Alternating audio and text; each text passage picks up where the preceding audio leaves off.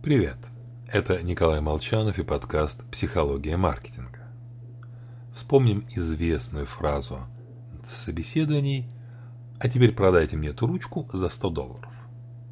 В ходе реальных собеседований вопрос встречается не так уж и часто, зато растиражирован в кино. Так что давайте и я дам совет.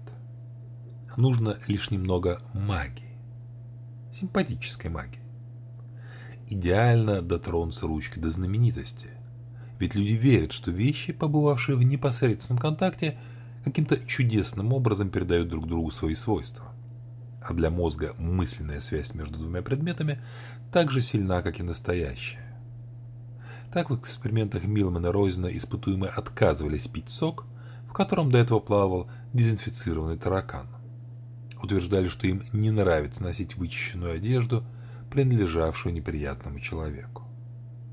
Вкус сахара ухудшался, когда его доставали из банки с надписью «цианид». Люди могли оценить ситуацию рационально, но все равно испытывали отвращение. Для части испытуемых вкус печенья резко ухудшался, если упаковка просто касалась упаковки гигиенических средств. Портились даже блокноты, ими потом не хотели пользоваться. На аукционах продают множество вещей, чье единственное достоинство заключается в том, что их когда-то касался известный человек.